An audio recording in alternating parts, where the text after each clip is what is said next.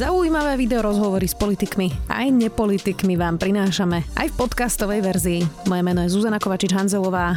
Vítajte pri relácii Rozhovory ZKH v audioverzii. Údajne mal mať niekoľko kompromitujúcich fotografií o Petrovi Pelegrinim, píše sa v Kočnerovej knižnici, že by mal nejaké chulostivé fotky. Expremiéra však popiera, v koalícii sa zatiaľ rieši nový generálny prokurátor a dopredu sa spomína meno Daniela Lipšica. Viac už o aktuálnej politickej situácii s podpredsedom Smerodina a poslancom Petrom Čolinským. Vítajte. Dobrý deň, prajem. Pán Čolinský, tak začneme tými fotkami. Najprv aktuality teda písali o komunikácii Marina Kočnera, kde píše, Pčolinský má pravdepodobne Peleho fotky. To písal Norbertovi Bodorovi a potom si písal s bývalou novinárkou Martinou Rudka Okrajovou, boli za mnou Pčolinský, chceli ma použiť ako kanál, ktorý to povie Pelemu. Bežala som hneď za našim Peťkom, že čo mám robiť. Ja som videla tri, neviem koľko ich majú. Tak koľko ich máte? Nemám žiadne. V roku 2017 Ivan Katrinec mi zaslal fotografiu, na ktorej boli dvaja chlapí v spodnom pradle v nejakej hotelovej izbe a tvrdil, že jeden z nich je politik Smeru. Ja som tomu nejak extra nevenoval pozornosť, lebo na tej fotke sa nedalo identifikovať absolútne nič, respektíve nikto, keďže boli to len nejaké siluety dvoch chlapov. V ten istý deň som stretol v parlamentnom bufete vtedy poslankyňu, eh, pardon, novinárku. vtedy no, novinárku Martinu Rudkaju, ktorej som sa zmienil, že takéto mi niečo prišlo, že či niečo nepočula, alebo či nemá nejaké, nejaké zákulisné informácie zo Smeru.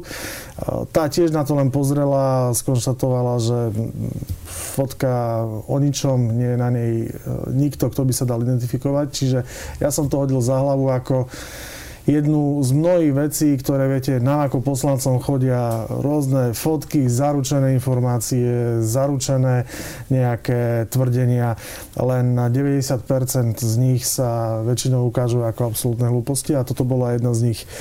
No, ja nemôžem za to, že následne pani novinárka informovala Mariana Kočnera. O, o ich komunikácii vtedy nikto netušil, že prebieha v tom roku 2017 a informovala ho takýmto spôsobom, že mám niečo na pána Pellegriniho. Jednoducho je to hlúposť, nikdy som nič také nemal, ani som nikdy netvrdil, že také niečo mám. Čiže uh, povedal by som, že aj ten článok je uh, o tom, že urobili z komára somára. No, možno to zaujalo ľudí, pretože váš brat, Vladimír Pčolinský, ktorý momentálne uh, šéfom SIS, už raz odfotil Mariana Kočnera s Petrom to o tom, ako rokovali teda s Tomankovcovi v čistom dni. Čiže nejakú skúsenosť s fotografiami asi máte, čiže... Nemáme. Iba toto bolo jedenkrát. Čo myslíte teraz? To, keď odfotil, myslím, Mariana Kočner. No, to bola, to, musím povedať, to bola náhoda ako svinia, že v tom čase sedel v hoteli Forum a čakal na stretnutie vo vedľajšej Tatrabanke a keďže mal hodinu čas, tak uh, išiel si sadnúť do foaje hotela, kde z hodou okolností prišiel pán Kočner, pán Todd, pani Tomanková. No, tak si ich odfotil, keďže takáto zostava bola celkom zaujímavá. Viete vylúčiť, že váš brat bude v SIS zbierať kompromateriály na superov politických? Absolútne. Môj brat je ťažký profesor profesionál, čiže... Poďme teraz na to, ako funguje koalícia. Uh, vidíme, že Igor Matovič, Richard Sulík sa podpichujú, odkazujú si cez Facebook, cez tlačovky. Ako vlastne funguje koalícia? Viete čo, chodím na koaličné rady, keďže som aj členom koaličnej rady. Koalícia si myslím, že funguje vecne, konštruktívne. Samozrejme sú tam výmery názorov pri niektorých témach, pri niektorých, dajme tomu, opatreniach súvisiacich s covidom ale vždy sa snažíme, teda za sme rodina môžem povedať, že vždy, vždy sa snažíme vecne pristupovať k veciam a keď máme s niečím problém, tak uh, si to vydiskutujeme na 4 oči, buď s premiérom, alebo buď uh, s Richardom Sulikom, alebo Veronikou Remišovou, čiže z našej strany snažíme sa byť uh, napomocní. A čo sa týka nejakých nejakých prestrelek medzi e, premiérom a ministrom hospodárstva. No, to je skôr otázka na nich. Samozrejme nie je dobré, ak sa také niečo deje, ale e, treba zase povedať, že každý má nejakú povahu, každý má nejakú, tu, nejaké tie svoje povahové črty a dáva do toho to svoje a zase aj... Ako oni komunikujú na tých koaličných radách? Vyzerá to podobne ako na tých tlačovkách? Viete čo, nie, nie, nie. Práve, že na tých koaličných radách sú väčšinou vecní a povedal by som, že kľudní, čiže to, že potom na tlačovkách a v nejakých rozhovoroch sa trošku nakopú, no tak bohužiaľ. Vydrží táto vláda celé 4 roky? Ja si myslím, že hej, lebo tá vládna väčšina poslanecká, tých 95 hlasov je dosť veľa na to, aby to vydržalo 4 roky. Poďme ešte na parlamentné dianie. Už niekoľkokrát ste nezvolili za predsedov e, výborov Luboša Blahu a Mariana Kotlebu. Mm-hmm. Keď budú kandidovať opäť, ako to dopadne? No, Luboš Blaha už nekandiduje. Smer už nepodal kandidatúru pána Blahu a Marian Kotleba kandiduje. Treba povedať, že tieto výbory patria Smeru a LSNS. To znamená, ak LSNS si narokuje na tento výbor, ktorým podľa dohody patrí, tak majú na to právo a ja osobne si myslím, že uh, mal by byť zvolený predseda výboru. Mal by to byť Marian Kotleba? Uh, ja s tým osobne nemám problém. No a prečo ste mali problém s Lubošom Blahom a s Marianom Kotlebom nemáte? Ja vám poviem prečo. Ľuboš Blaha, celá jeho komunikácia, celá jeho v úvodzovkách politika je celé roky len o tom, že hejtuje, osobne uráža v parlamente, na Facebooku a sú to dosť nevyberané a vulgárne vyjadrenia z jeho strany na adresu pomaly každého. Marian Kotleba toto nerobil.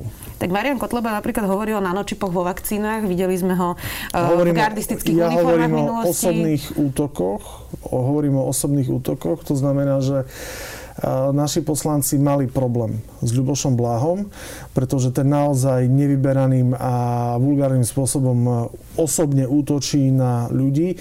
Marian Kotleba to, že rozpráva nezmysly o nanočipoch a v minulosti si v detskej izbe šil tú uniformu, no tak e, to je niečo iné, ale Ľuboš Blaha jednoducho nemôže očakávať podporu poslancov, ktorých opľúva a ogrciava e, posledné 4 roky non No pýtam sa aj preto, že uh, rozumiem tomu, že môže byť nepríjemné, že Luboš Blaha uh, vie Nie byť... je to nepríjemné, je to otravné. No dobre, tak otravné hovoríte, rozumiem tomu, uh, ale prečo nemáte problém s tým, že niekto je podozrivý z uh, popierania holokaustu a fašizmu a uh, jeho spolustraníci hovoria o vymyslených miliónoch v koncentračných táboroch uh, a na druhej strane máte problém s niekým, kto možno len verbálne je trošku ťažší super?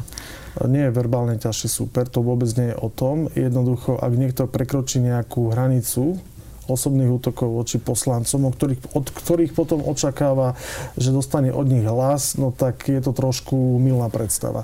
Z tých kontextov som pochopila, že teda hovoríte, že to patrí Smeru a patrí Kotlebovcom, čiže prečo mm-hmm. si vyberať, kto tam má byť? Prečo im naozaj neodhlasovať niekoho, koho si vyberú oni? Pretože máme 95 poslancov a máme právo rozhodnúť o tom, kto bude na čele výboru, pretože s tým človekom máte potom spolupracovať na tom výbore. To je jedna vec. A druhá vec, e, vy nemôžete donútiť poslancov, ktorí majú zásadný problém, či s Marianom Kotlebom alebo s Ľubošom Bláhom, aby za nich hlasovali. V koalícii budú hlasovať za Mariana Kotlebu? Už ste sa o tom rozprávali? No, tu teraz sme mali 4 voľby, myslím. Tak viete, ako dopadli. Jednoducho pán e, Kotleba nedostal nikdy dostatočný počet hlasov, ani nedostal tesný počet hlasov. Tam zase treba povedať, že pokiaľ sa pán Kotleba nedohodne s pánom Ficom, tak nemá šancu, aby sa stal predsedom výboru, pretože samotná opozičná strana Smer čiže partner ľudovej strany naše Slovensko odmieta podporiť Mariana Kotlebu, no tak pán Kotleba bohužiaľ nemá podporu ani u svojich kolegov opozícii. Rozumiem. Vy ste predseda klubu, takže chodíte aj na gremium, kde sú všetci zastupcovia politických strán. Ako sa vám uh, tam rokuje? A chodí tam Robert Fico? On je tiež predseda klubu Smeru? Robert Fico bol len raz na gremium, pokiaľ si spomínam, úplne na začiatku keď sme riešili nejaké prerozdelenie tých výborov v Národnej rade a jediná jeho požiadavka vtedy bola, že či bude mať parkovacie miesto, tak ako mal doteraz. V garáži? V garáži, tam, kde parkujú ministri. Odvtedy na gremiu nebol chodí pán Pelegrini. Rokuje sa vám dobre s Petrom Pelegrinim? Viete čo, vždy je to len vecná debata, to znamená, riešime vecne, čo sa ide diať, alebo čo ako urobiť v rámci priebehu schôzy. A pán Pellegrini k tomu, k tomu aj tak pristupuje, to znamená, keď môže poradiť, odporúči, vyjadri sa, ale nikdy tam nie sú nejaké osobné, také, som, také na gremiu som naozaj nezaznamenal, čiže tam sa naozaj len vecne rieši. Parlament čaká uh, už najbližšie aj voľba generálneho prokurátora, je to naozaj už na spadnutie, začalo sa o tom hovoriť aj v koalícii. To, že budete meniť pravidla voľby, to hovorili všetky strany vlastne ešte pred voľbami, to je jasné. Má sa teda rozšíriť okruh osôb, ktoré môžu nominovať niekoho na post generálneho prokurátora, bude to zrejme verejná voľba a podobne. Už sa ale začalo spomínať Daniel Lipšic. Uh, vy by ste boli za to, aby Daniel Lipšic bol generálnym prokurátorom? Ja si viem predstaviť mnoho vien. Viem si, Aj predstaviť, Lipšica? viem si predstaviť aj pána Lipšica, aj pána Žilinku, aj pána Šantu, aj pána neviem akého. To znamená, v prvom rade by mal generálny prokurátor splňať odborné predpoklady, čiže mal by to byť človek, ktorý tomu rozumie. A v druhom rade mal by to byť človek, ktorý má gule. To znamená, generálny prokurátor je reálne je najmocnejšia osoba v štáte, pretože môže zastaviť a nariadiť e, trestné stíhanie kohokoľvek. A z tohto pohľadu generálny prokurátor môže urobiť tú očistu od korupcie a od rôznych týchto káv, ktoré tu ľudí rozčulujú už dlhé roky. Čiže e, toto je pre mňa osobne veľmi dôležité, aby to bol prokurátor, ktorý má gule a ktorý sa nebude bať e, riešiť aj v úvodzovkách tých našich ľudí a riešiť veci, ktoré doteraz prokurátori, generálni prokurátori veľmi nechceli riešiť. Mal by tam ale sedieť niekto ako Daniel Lipšic, ktorý vlastne ešte pár rokov dozadu bol na kandidátke s Igorom Matovičom, ktorý je teraz premiérom. Naozaj... Z môjho pohľadu toto nie je diskvalifikácia na generálneho prokurátora. Zase nemôžete čakať, že z rukáva budeme sypať e, fundovaných odborníkov, nestraníkov e, s 30-ročnou praxou, akože to je nereálne. Jednoducho musíme vyberať z toho, čo je k dispozícii. A pokiaľ nemáme, pokiaľ nemáme by som povedal, skalopevné presvedčenie, že tu máme dvoch, troch kandidátov, ktorí sú absolútne nejako nespojiteľní so žiadnou politickou stranou, sú odborne... Pán Šanta pán Žilinka? Ku každému môžete mať nejaké výhrady, ja vám tiež ku každ- takto, ja mám ku každému výhrady, ku každému jednému môžem mať výhrady a zároveň si viem každého jedného predstaviť z tých menovaných, že by tam mohol sedieť. Čiže uh, podstatné ale to, že uh, to bude dohoda v koalícii, čiže na koaličnej rade alebo respektíve v koalícii si dohodneme, čo ideme robiť, ako ideme robiť. Čiže to by som skôr nechal v tejto rovine, že kým nie je dohoda v koalícii, tak je úplne zbytočné sa vyjadrovať, že či ten sa nám páči viac, alebo ten sa nám páči menej. Kedy bude dohoda? Máte nejaký deadline?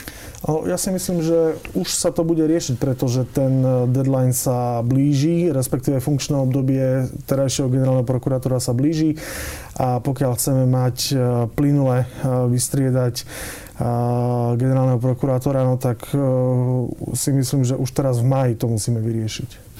Uh, mám takú otázku. Vieme, čo robíte vy, vieme, čo robí Boris Kolár, vieme, čo robí Milan Krajniak, vieme, čo robí Andrej Doležal, minister dopravy. Čo momentálne robí Štefan Holi? Štefan je... Holi je podpredseda vlády pre legislatívu. Legislatívu a stratégie. Áno, tomu sa veľmi veľa venuje. A musím povedať, že Štefan Holi si urobil veľmi dobrý imič vo vláde za ten mesiac. Tak ale skúste mi povedať, že čo robí.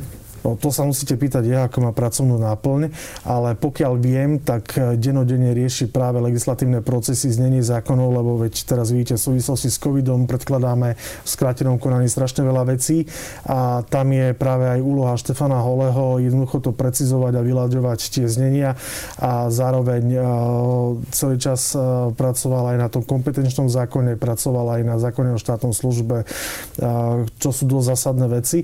To znamená, povedal by som, že je takou, je, je takou hlavou legislatívneho procesu vo vláde a musím povedať, že veľmi platným členom aspoň z tých koaličných rád, na ktoré aj Štefan Holi chodí, tak musím povedať, že aj premiér sa často na neho obracia s tým, že Štefan, ako to je, Štefan vyjadri sa k tomu, čiže ja vidím, že získal, získal si to svoje miesto v tej vláde veľmi, veľmi dobrým spôsobom, čiže je platným členom vlády. A ak zmeníme kompetenčný zákon ešte, tak mu pribudne aj tá agenda strategických, e, strategických investícií, čiže bude mať čo robiť. Trochu to vyzerá, že ako by neexistoval. No to, že nevystupuje na tlačovkách, neznamená, že neexistuje. Čiže to, to zase musíte brať tak, že Štefan Holi je právnik, to znamená, on je, primárne sa venuje právnym veciam. Štefan Holi je odborník, to znamená, to nie je... Štefan Holi nie je politik, ktorý bude, ktorý bude vystupovať na tlačovkách. Štefan Holi je odborník, ktorý sa venuje práci. A musím povedať, že na úrade vlády sedí od rána do večera e, pomaly 7 dní v týždni, čiže on je tam naozaj zavalený robotom. Vy ste slubovali nájomné byty, po pôvodne sa hovorilo teda, že 25 tisíc chcete postaviť. A koľko teda sa postaví tento rok? Alebo no, budúci rok? Pýtajte sa ma budúci týždeň, aké bude počasie. No. Viete, my musíme zmeniť v prvom rade legislatívu súvisiacu s výstavbou nájomných bytov, čiže stavebný zákon, pozemkové zákony a tak ďalej. Ďalšia vec je otázka financovania. V čase, keď sme pripravovali tento volebný program, samozrejme nikto netušil o nejakej korone, o nejakom covide, ktorý bohužiaľ tlačí našu ekonomiku smerom dole. Čiže to zásadne mení situáciu, ale sú, sú také tri spôsoby financovania, respektíve výstavby nájomných bytov. Jedna, jeden spôsob je, že to bude stavať štát štát vo vlastnej režii čo je v tejto chvíli trošku, eh, trošku problém vzhľadom na štátny rozpočet. A druhý spôsob eh, je formou PPP projektu, to znamená súkromný investor zafinancuje výstavbu eh, bytov a štát to potom bude, štát, štát to vlastne odkúpi potom a bude mu to splácať, ja neviem, 20-30 rokov. A potom ešte je nejaká kombinácia jedného aj druhého. To znamená, tých možností je viac. Každopádne chceme využiť všetky tri možnosti a určite do konca volebného obdobia plánujeme postaviť e, rádovo v tisícoch plánujeme postaviť tie byty. To znamená, e, nesľubujeme, že to bude 20 tisíc, 50 tisíc alebo 10 tisíc. Čiže ten program bol prehnaný? Nie, program nebol prehnaný, ale opakujem vzhľadom na to, že v čase písania programu nikto netušil, že bude nejaká korona kríza, ktorá... Čiže keby nebola korona, tak bude 25 tisíc ročne. No urobili by sme maximum všetko, pozor, nie ročne, urobili, urobili by sme maximum všetko preto, aby do konca volebného obdobia sa začalo stavať do tohto čísla. To znamená, aby v tom, dajme tomu, štvrtom roku vlády už sme vedeli povedať, že uh, vieme stavať 25 tisíc. Lebo vy musíte priplaviť kompletnú legislatívu, kompletný projekt. Pán čiže... ja vám úplne rozumiem, ale sedel tu Boris Kolár pred voľbami a presvedčal ma, že hneď prvý rok budete stavať tisíce bytov a presne na toto som sa ho pýtala, takže preto sa pýtam. Pani redaktorka, vy zase opakujete to isté a vy si opäť neuvedomujete, že máme tu koronakrízu, ktorá položila našu ekonomiku o 8% ideme dole. Len tento rok, budúci rok to bude podľa mňa ešte horšie.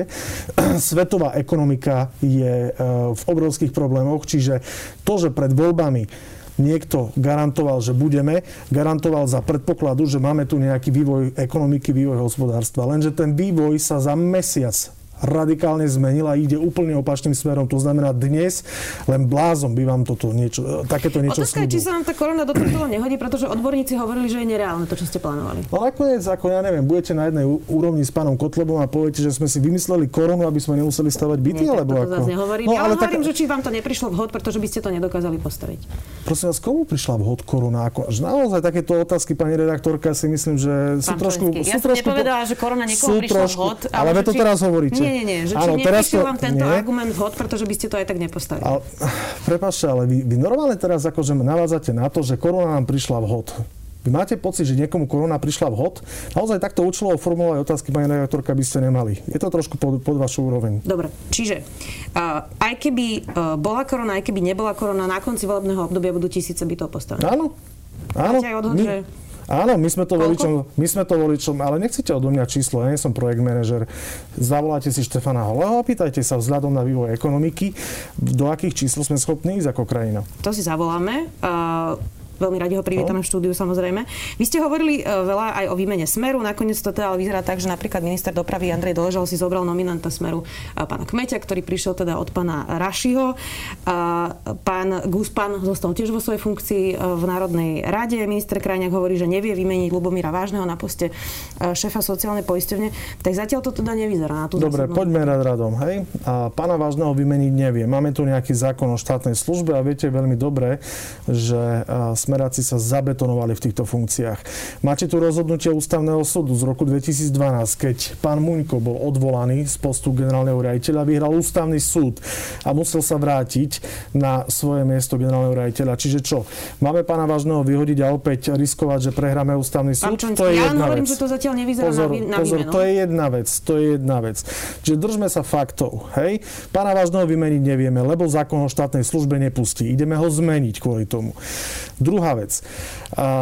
Pán Guspan, viete si predstaviť, že v čase tohto chaosu koronakrízy by sme tam posadili na kancelára niekoho úplne nového, kto s tým nemá žiadne skúsenosti, lebo prax kancelára Národnej rady teda asi nemá 20 ľudí na Slovensku, ani 200, ani dvaja.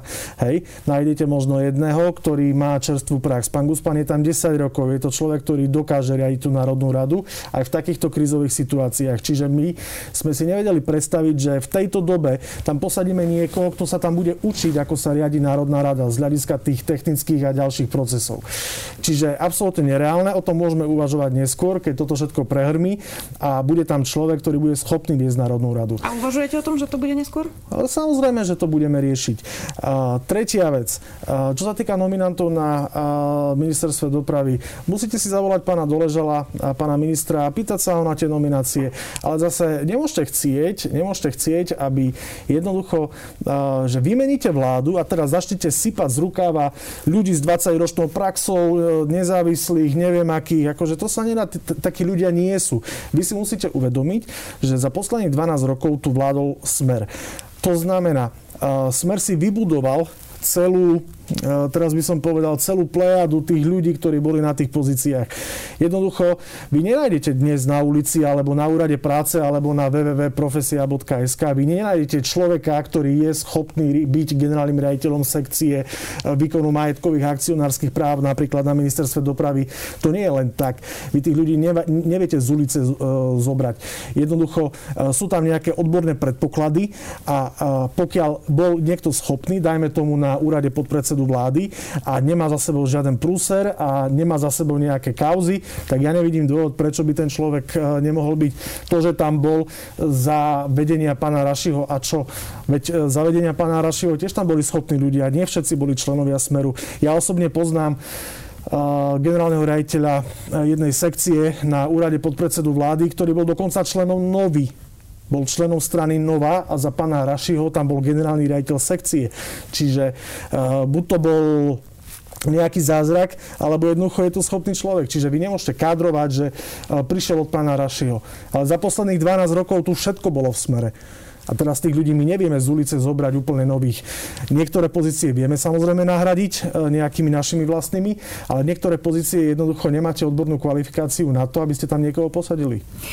S kým sa v parlamente zatiaľ najlepšie pracuje? Igor Matovič hovorí, že v rámci koalície... S Mišom Šipošom predseda poslaneckého klubu Oľano jednoznačne. Tak som ešte nedopovedal otázku, už ste odpovedali. A dokonca sedíme takto vedľa seba asi 1,5 metra, čiže komunikujeme uh, vizuálne.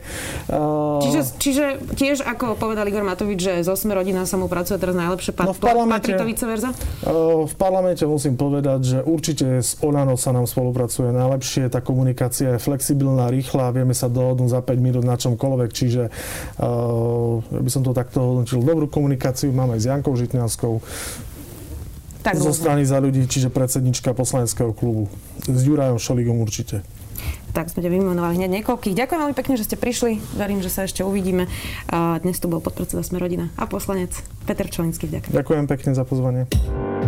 Počúvali ste podcastovú verziu relácie Rozhovory ZKH. Už tradične nás nájdete na streamovacích službách, vo vašich domácich asistentoch, na Sme.sk, v sekcii Sme video a samozrejme aj na našom YouTube kanáli Denníka Sme. Ďakujeme.